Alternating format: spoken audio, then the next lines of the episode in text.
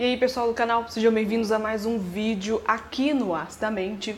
Hoje eu falo com vocês a respeito da desistência do paciente na psicoterapia. Ana, quando eu não gosto do psicólogo ou da psicóloga, ou não gosto do ambiente, alguma coisa está me incomodando e eu realmente quero sair.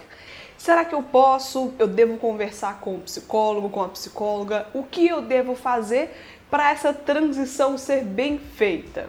Ou então também em situações onde o próprio paciente se sente mais liberado, se sente mais preparado para lidar com as suas próprias questões, sem o auxílio da terapia, sem o auxílio do psicólogo ou da psicóloga, enfim, como que esse processo do encerramento da psicoterapia deve se haver? Deve haver uma preparação, uma comunicação ou não?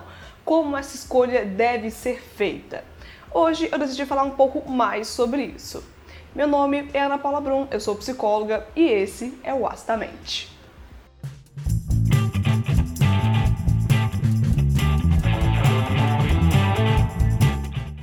Surgir esse tipo de questionamento no meu Instagram. Se você não me segue, o link está aqui embaixo na descrição desse vídeo. Também em algum lugar aqui em cima vai aparecer também o indicativo do meu usuário no Instagram. Você pode ir lá me seguir porque eu também posto conteúdos que são bastante interessantes e também é bem mais fácil de me comunicar com você na medida do possível. E algumas pessoas me perguntando qual é a melhor hora, como que se faz para terminar a terapia, é fugir de uma vez do consultório, não aparecer mais ou tem que haver essa comunicação? Como eu sei que esse momento é o ideal? Será que é o psicólogo que vai me dizer qual é esse momento? Ou então simplesmente eu não gostei, não gostei da forma com que eu estou sendo tratada, não gostei do trabalho daquele profissional, daquela profissional e eu decidi realmente sair de lá. Como eu faço?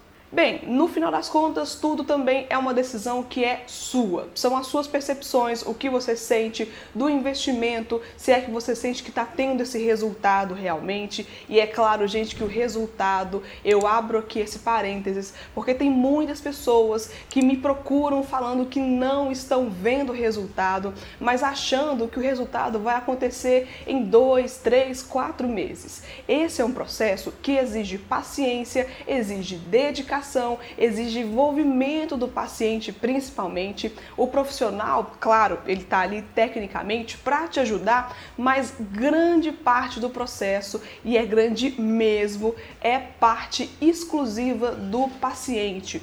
Além do mais, ele que passou pelas suas experiências, que trouxeram esses sintomas, que trouxeram esses sentimentos negativos, frustrações, angústias, tristezas, enfim, seja lá o que for.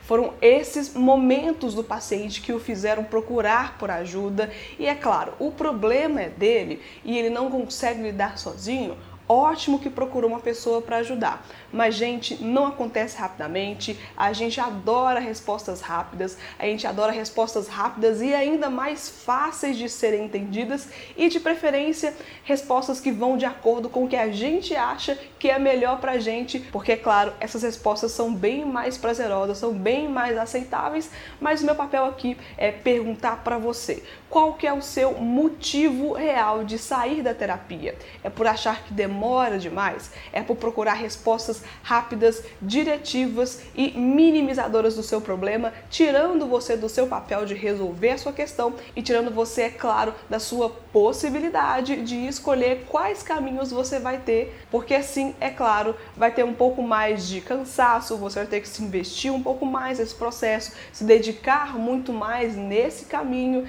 e, é claro, esse é o processo terapêutico. Se você não gostou do profissional ou da profissional, da forma da abordagem, da linguagem que fala, do espaço em si, se você se sente desconfortável, se ficou um pouco longe devido a uma mudança de emprego ou alguma coisa do tipo, você pode, é claro, se desligar desse processo, mas também não aproveitando desse desligamento para não continuar com alguma outra pessoa, porque o processo ele vai continuar mesmo você tendo saído da terapia e sem o suporte essas questões vão ficar abertas e você vai ter ainda mais dificuldade de lidar com as suas questões individuais, com os seus sofrimentos, com as suas dúvidas. Então, se você sair, você pode e deve sim comunicar para a pessoa que te atende, para o profissional que também está ali acreditando que você vai manter esse contato, manter esse tratamento com ele há algum tempo.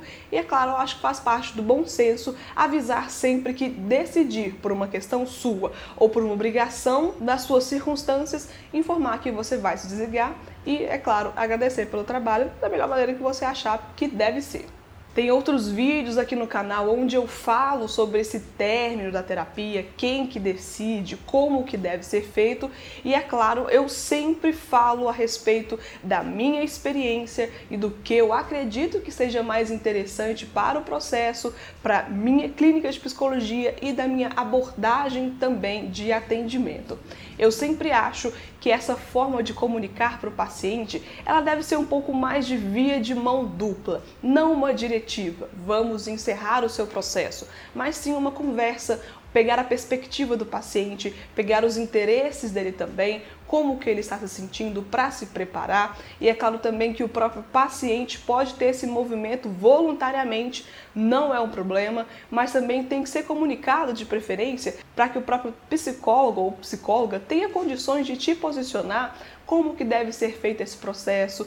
Nem todo mundo sai imediatamente, começa a espaçar a 15 em 15 dias o acompanhamento e não mais semanalmente, porque isso se torna mais natural, mais prazeroso e é claro também dá possibilidades para o próprio paciente verificar como que isso funciona para ele, como ele está se sentindo e é claro, como esse descolamento está acontecendo. Então, se você quer ter esse descolamento, esse desligamento dessa função, é claro, você tem todo o direito de desligar. Você não é obrigado nem obrigada a continuar esse processo com o mesmo psicólogo de antes. Você tem todo o direito de procurar um outro profissional, procurar um outro espaço que fique mais próximo de você, que fique no seu caminho, que te agrade da forma do acolhimento, a forma da palavra, que te agrade o serviço em geral. E é claro, tomando muito cuidado para não se preocupar com o resultado resultados rápidos, porque é isso, você pode rodar por psicólogo a psicólogo, que o mesmo processo vai ser demorado e essa é uma questão mais sua do que dele especificamente. No final das contas, é uma decisão que é sua.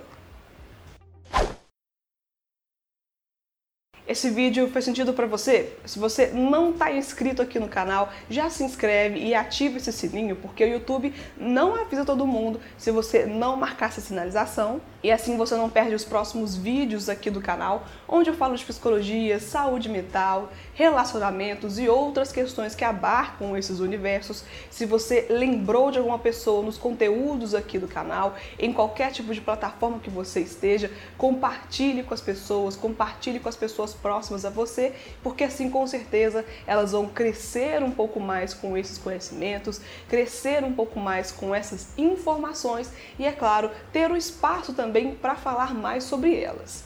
Muito obrigada por ficar nesse vídeo até o final.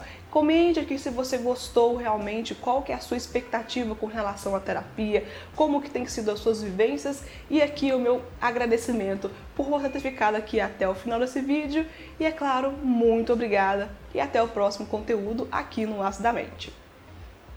Tchau!